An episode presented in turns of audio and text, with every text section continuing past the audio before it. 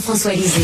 On va juste dire qu'on est d'accord. Thomas Mulcair. Te donne 100 raison. La rencontre. C'est vraiment une gaffe majeure. Tu viens de changer de position. Ce qui est bon pour Pitou est bon pour Minou. La rencontre. Lisée. Mulcair. Euh, j'ai croisé euh, ce matin, Tom, en auto, en m'en venant ici en studio, j'ai croisé des fonctionnaires qui étaient dans un piquet de grève et qui manifestaient et beaucoup, beaucoup d'automobilistes qui klaxonnaient pour leur signifier leur appui.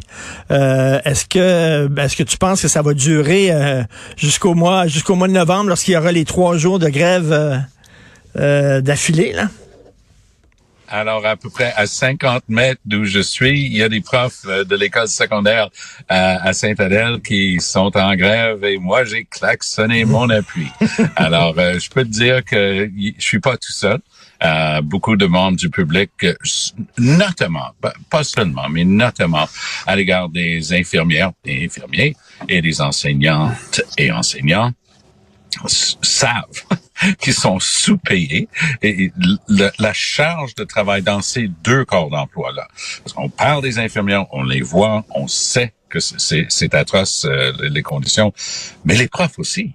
Euh, Richard, parle avec une prof euh, du primaire et tu vas te faire expliquer environ deux à trois heures de plus de charge de travail par jour pour ces, ces personnes-là. Donc, c'est oui, le public est de leur bord. Il n'y a pas de là-dessus. Tom, tu m'as envoyé une, une, photo assez rigolote, là, justement, de fonctionnaires qui manifestent avec une grande banderole et c'est euh, écrit « On est tanné des cacs à ouette » cac à wet qu'on a reçu. C'est très bon parce que d'abord c'est du bon français, on dit pas peanut, mais le message peut pas être plus clair. Ça c'était euh, c'est des, des, profs au Cégep de Saint-Jérôme. OK. Et, euh, et, donc, je, je vois le, le, gars Laurent. Et, euh, et, effectivement les, les CAC, les CAQ, les CAC à wet, ça ça renvoie notamment dans la la grosse pancarte aux 30% euh, que se sont donnés les députés. Maintenant, j'étais et je suis encore d'accord que les députés, après X années euh, figées euh, euh, pour leur salaire, aient eu droit, eux aussi, à une mise à jour de, de leurs conditions de travail. Mais je savais aussi qu'il l'aurait dans le kisser, puis c'est en train d'arriver. Ben oui. Jean-François, est-ce que tu penses que ça va se régler avant les fêtes? Parce que moi, j'écoutais Éric Gingras, là, euh, le chef syndical, puis il disait, nous autres, il n'y a pas de contre-proposition salariale. C'est 20% puis ça reste 20% Est-ce que tu penses que ça, va se régler avant Noël? Ben, C'est-à-dire qu'ils ont fait un genre de contre-proposition en disant, pour l'inflation, on est d'accord de s'entendre sur un mécanisme qui va qui va euh, vraiment s'arrimer à la vraie inflation. Et donc ça c'est sur la table. Puis j'ai entendu Mme Lebel dire euh, je suis pas je suis pas opposé à ça, mais je négocie pas sur la place publique. Alors moi, je pense qu'il y a une voie de passage là, au moins sur la question de l'appauvrissement qui pourrait débloquer. Puis, puis rien ne se passera, d'après moi, sur les autres sujets façon, importants tant que ça c'est pas réglé, parce que d'abord ils sont en beau fusil. Tout le monde est de mauvaise humeur. Mmh. parce que à cause de cette idée d'appauvrissement. Alors, tu sais, quand les gens sont de mauvaise humeur, c'est bien difficile de leur dire bon, on sait que tu es de mauvaise humeur sur ceci, mais on va parler d'autres choses. Non. Tant que tu règles pas ça, je reste de mauvaise humeur sur tout. Alors, euh, moi, je comprends pas la stratégie patronale là-dessus. Alors, ça c'est un, élément de déblocage. je vais vous donner appauvrissement zéro plus enrichissement seulement si on s'entend sur ce que je vous demande en flexibilité dans la classe, etc. Ça, ça pourrait marcher. Tant que ça, ça marche pas, bon, on pourrait, on pourrait être ici jusqu'au printemps. Maintenant, je tiens à dire une chose, c'est que les députés, leur salaire est indexé chaque année à l'augmentation de salaire des cadres supérieurs de l'État, qui lui-même est lié à l'augmentation de salaire du Front commun. Alors, de toute façon, les députés ont une augmentation chaque année. Ils ont eu 30% de plus.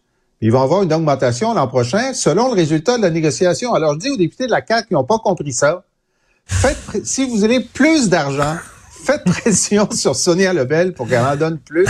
Vous en aurez plus. Euh, Tom, un peu plus tard dans l'émission, j'ai euh, Paul Saint-Pierre Plamondon qui va venir nous parler euh, des nouveaux seuils d'immigration qui ont été annoncés par la CAQ. Il est vraiment pas content. Donc là, il y a, il y a une prise de bec entre Mme Fréchette et Paul Saint-Pierre Plamondon. Oui, et c'est un excellent échange et euh, PSPP a compris une chose en termes de communication politique. Le dimanche, c'est un free game. Hein? Tu, tu sors quelque chose d'intéressant, ça va, ça va être ramassé partout le lundi matin. Tu es en train, es en train d'occuper un créneau qui, qui est souvent abandonné. Mais Christine Fréchette, euh, elle, elle, est revenue solidement euh, pour contrer. Et je t'avoue que je, je comprends le game politique parce que cette partie-là qui consiste à exprimer des craintes vis-à-vis des nouveaux arrivants, on, on a déjà joué dans ce film-là. Jean Boulet l'a exprimé lors de la dernière campagne électorale où il a tenu des propos franchement racistes à propos des immigrants. Donc, PSPP euh, sonne l'alarme avec des termes, à mon point de vue, nettement exagérés, parlant d'une crise sociale, économique sans précédent alors que les différents, les débats sur les différences tiennent largement à quelque chose que nous, on a souvent dit. C'est quoi la définition? Soit transparent avec des vrais chiffres, s'il vous plaît. Très bien. Mais le Québec, déjà, a, a pris une approche beaucoup plus atténué par rapport aux autres provinces. Et on était les premiers à dire très clairement, c'est une discussion, discussion qu'il faut avoir, hein, parce que sinon, une crise de logement va pas se résorber avec, par magie, comme disait Mark Miller. Mark Miller disait non, on, amène des immigrants puis ils vont construire de nouveaux logements. Ah oui, avec quelle qualification, de, de, quelle manière? Donc c'est de la pensée magique de l'heure et jouant vers des thèmes d'intolérance pour l'autre. Fréchette, je pense, a gagné ce débat-là pour quiconque regarde ça objectivement, va admettre que Fréchette euh, était en maîtrise beaucoup plus solide des faits que PSPP. Mais PSPP est en train de faire un appel aux émotions, pas aux faits. Est-ce que tu es d'accord avec euh, Tom? Est-ce que tu trouves que c'est 1-0, Madame Fréchette? Euh, je suis 100% en désaccord parce que si euh, PSPP fait appel aux hmm. émotions, ben, c'est le cas aussi de la Banque canadienne impériale de commerce puis de la Banque de Montréal euh, la Banque nationale et de la Banque de Montréal, qui ont chacun dit que la situation de la demande de logement, entre autres, est intolérable. Intolérable. L'augmentation de l'immigration est intolérable pour la crise du logement. Et ce que fait PSPP hier, c'est simplement, il a pris le chiffre donné par Mme Fréchette. Il a dit 60 000 nouveaux immigrants l'an prochain, plus 60 000 nouveaux temporaires au moins. Ça, ça fait 120 000. Combien de logements seront construits? 20 000. 120 000 personnes, 20 000 logements. Si tu trouves pas que c'est extrêmement grave, c'est que tu sais pas compter. Et c'est ce qu'il dit, et il a parfaitement raison. Comment est-ce que le gouvernement va faire en sorte que ces 120 000 personnes-là logent dans 20 000 logements? Ça ne se peut pas. Ça a une pression sur l'itinérance, ça a une pression sur les garderies, ça a une pression sur tout. Ce n'est pas tolérable. Ça va créer une. On est déjà dans la crise du logement. ça va créer une crise supplémentaire. Et heureusement qu'on a quelqu'un qui dit la même chose que les banques canadiennes en politique québécoise, et c'est le leader du Parti québécois les banques canadiennes, euh, Jean-François, pour être de bon compte, les banques canadiennes sont en train de parler du 1,2 million que le Canada a, accueilli l'année dernière et du 550 comme mise de départ pour cette année parce que c'est une mise de départ. Si on prend en, termes congrus euh, la part du gâteau du Québec là-dedans, les chiffres qui sont en train de discuter, discuter ici au Québec sont à milieu de, ces chiffres-là pour le reste du Canada. Ça, c'est une différence fondamentale dont il faut tenir compte. Moi, je trouve que quand on fait ces appels-là à une crise sociale sans précédent et tout ça, on est en train de sonner une alarme, mais sonner une alarme qui résonne chez les gens qui le reçoivent de manière émotive. Et je pense que c'est un débat qui mérite d'être tenu de manière rationnelle et sur la base des faits. Mais comme on sait tous, c'est très difficile d'être rationnel et émotif en même temps. Euh... je pense que c'est possible, mais la question ici, c'est, Tom a raison de dire, c'est bien pire au Canada anglais.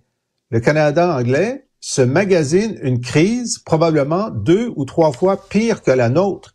Mais la nôtre est déjà très grave. Tant pis pour le Canada anglais s'ils n'ont pas des voix fortes pour dire attention, on fonce dans le mur. Ici, on en a. Alors tant mieux qu'on en ait ici. Maintenant, ce qui est grave aussi, c'est que le gouvernement de la CAQ nous avait annoncé des mesures fortes pour essayer de juguler le problème des temporaires qui sont hors de contrôle. Il nous a livré la semaine dernière du vent.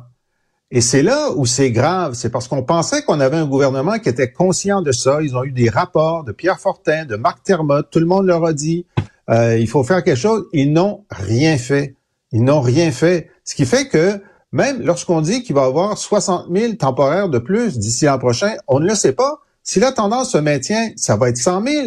Ils n'ont rien fait pour limiter. Ils ont utilisé aucun des instruments à leur disposition en ce moment pour limiter, sauf les 15 000 étudiants canadiens anglais qui viennent au, au, Canada. Donc, sur 470 000 temporaires, ils ont agi sur les 15 000 étudiants. Disons que ça baisse de moitié. Ils vont avoir réduit de 7 000 sur 470 000, ce qui sera, sera peut-être 570 000 l'an prochain. Alors là, moi, j'aimerais qu'il y en ait d'autres, à part PSPP, qui, qui, qui sonnent la, la sonnette, la sonnette d'alarme, franchement. Et, Tom, il, y a euh, une chose, il y a une chose sur laquelle on va être d'accord. C'est qu'il y a un manque de transparence dans les chiffres qui sont donnés par la CAC. Je suis d'accord. Et ça, c'est quelque chose à propos duquel nous, on a parlé de les trois à répétition au cours des deux dernières années, disant, hop, hop, hop, un instant, là, 50 000, 50 000. Non, c'est, regarde l'ensemble des chiffres on est d'accord là-dessus. Si le gouvernement, au lieu d'essayer d'occulter certains aspects de ces chiffres-là, jouait franc jeu, pense que tout le monde pourrait avoir un débat beaucoup plus rationnel sur le sujet. Euh, demain, euh, mini-budget demain, Jean-François, est-ce que tu penses que François Legault va envoyer des petits chèques pour euh, soudainement remonter dans les sondages et dans le cœur des Québécois? Ben, écoute, je pense que ce qu'on lit dans la presse ce matin, c'est que Éric Girard a dit non à Legault, puis c'est lui qui a gagné. Euh, je décode, là, j'ai pas d'informations, là, mais Legault aurait aimé, d'après ce qu'on a compris depuis deux semaines, qu'il y ait un geste tangible euh, où les gens puissent se rendre compte qu'ils ont des sous.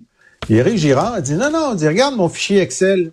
Mon fichier Excel dit que l'indexation des tables d'impôts qui sont les tables d'impôts puis de l'ensemble des prestations fait en sorte que tout le monde va avoir une augmentation de 5 dans, dans la grille actuelle.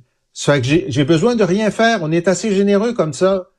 Mais le go dit, je suppose, il y a une personne sur dix qui vont dans les banques alimentaires. Il faut faire quelque chose. Oui, on va donner 15 millions aux banques alimentaires, mais mon fichier Excel, mais les gens comprendront pas ton fichier Excel. Il politiquement, peut-être que c'est juste, je, je, crois que c'est juste ce que dit ce que dit le, ministre des Finances, mais ça n'a pas l'impact politique face à la mauvaise humeur ambiante. Et c'est ce qu'on va voir demain. Est-ce qu'il va être tenté d'envoyer des petits chèques, selon toi, Tom? Ben, comme on a déjà eu l'occasion de le mentionner, il y a une manière pour lui d'appuyer send et envoyer quand même aux gens qui sont au plus bas de l'échelle socio-économique une certaine aide sous forme d'une compensation pour les taxes, des choses qu'ils reçoivent déjà. Mais il peut donner une autre contribution de cette nature-là. Peut-être ça va se solder par quelque chose du genre, mais j'ai la même analyse que Jean-François là-dessus. Et, et, ça, ça correspond à quelque chose. On, deux personnes proches euh, de, de l'entourage de Legault m'ont dit la même chose. que les bras de fer entre Éric Girard et François Legault commencent à être presque malaisants. Parce que Girard agit en, comptable. Le gars qui était comptable, mais qui agit maintenant en premier ministre, qui veut, voudrait bien que son parti soit euh, dure plus longtemps que, que sa carrière politique, est en train de dire, je suis en train de laisser les, les gens dans le ditch. Et c'est la même chose que qui a été décodée par Poiliev avec raison. Tu remarqueras que Poiliev, il parle pas de la guerre Gaza-Israël. Il parle pas des grands hmm. enjeux de cette nature-là. Il parle du coût de l'épicerie. Et mm. il a, selon des sondages, entre 12 et 14 points d'avance sur Trudeau, qui, qui s'embourbe de, de plus en plus. Donc, Legault comprend cet aspect politique-là. Il est aux prises avec un négo dont on a ouvert la, conversation ce matin. Mm. Trois journées de grève annoncées euh, dès ce matin. Là, ils ont donné les dates euh, vers la fin du mois de novembre pour trois jours d'affilée. Ça va juste aller en se réchauffant. Lui, il est aux prises avec un vrai, vrai, vrai, vrai problème économique. Son ministre des Finances essaie de faire sa job correctement. Legault a l'impulsion de vouloir aider les gens et je crois que c'est sincère et pas juste politique. Moi, je me souviens de cet homme-là euh, lorsqu'il a réagi. Il avait dit au début de l'été, pour le 1er juillet, pour le jour du déménagement, oh, tout le monde trouve toujours un logement. Hop là, reportage après reportage, des gens dans la rue, des gens qui avaient travaillé toute leur vie, là, pas logeables. Alors là, il s'est un peu réveillé. On a vu un changement de discours émotif de François Legault. Il s'est rendu compte que c'était pas tout rose comme il le disait. Donc, Richard, pour résumer, je crois que Legault voudrait faire plus. Son ministre des Finances lui dit, fais attention. Le message qui est en train d'être envoyé aux syndiqués avec leur sécurité d'emploi, c'est vous êtes les chanceux. Et je persiste et je signe. Je crois que Legault a un plan B bien arrêté pour imposer une loi de retour au travail et des conditions de travail, une loi spéciale et à mon point de vue, dans les cartes pour cet automne. Et Jean-François, il aime ça quand il envoie des chèques parce que c'est clair, là, quand les gens reçoivent un mmh. chèque, c'est mon oncle François qui te l'envoie. Donc, mmh. il est pris, il est pris François Legault, excuse-moi le mauvais jeu de mots, mais entre la négo et son égo. ben, son ego, euh, oui, puis son instinct politique et, euh, et ce qu'il y a dans les caisses de l'État. Parce que lui a été habitué depuis son élection en 2018. Il y a de l'argent, il y a de l'argent, l'argent mal acquis par Philippe Couillard par des coupures, en certains cas, qui ont créé de la misère humaine, mais en tout cas, les, surplus étaient là. Et ensuite, pendant la pandémie, on avait le droit de dépenser. Alors, c'est la première fois qu'il arrive dans une situation où euh, il, y a, moins de choses dans sa sacoche. Et selon euh, l'Institut du Québec, euh, qui a dit ces jours derniers, que en fait, la situation va s'aggraver de façon telle que d'ici deux ou trois ans, d'ici deux ans, euh, le gouvernement devra imposer des restrictions budgétaires équivalentes à celles que Couillard avait imposées. Alors ça, c'est pas dans son ADN de faire ça, là. Il n'était pas venu pour mhm. faire mal, il était venu pour essentiellement créer des jobs. Euh, ça fait qu'il est pas content, là. Ah, c'est pas, c'est pas drôle. Mais une fois qu'il a fini de couper, une fois qu'il a fini de couper, je, me suis excité. Ah. Une fois qu'il a fini de couper, il va pouvoir utiliser la même, ligne que, que Philippe euh, Couillard disant qu'il a sauvé le Québec. Hein. Ouais, ouais mais, chez lui, Philippe Couillard est chez lui, il n'a plus d'avenir politique. Merci à vous deux. Merci, bonne journée. Merci, bonne salut. Journée, salut.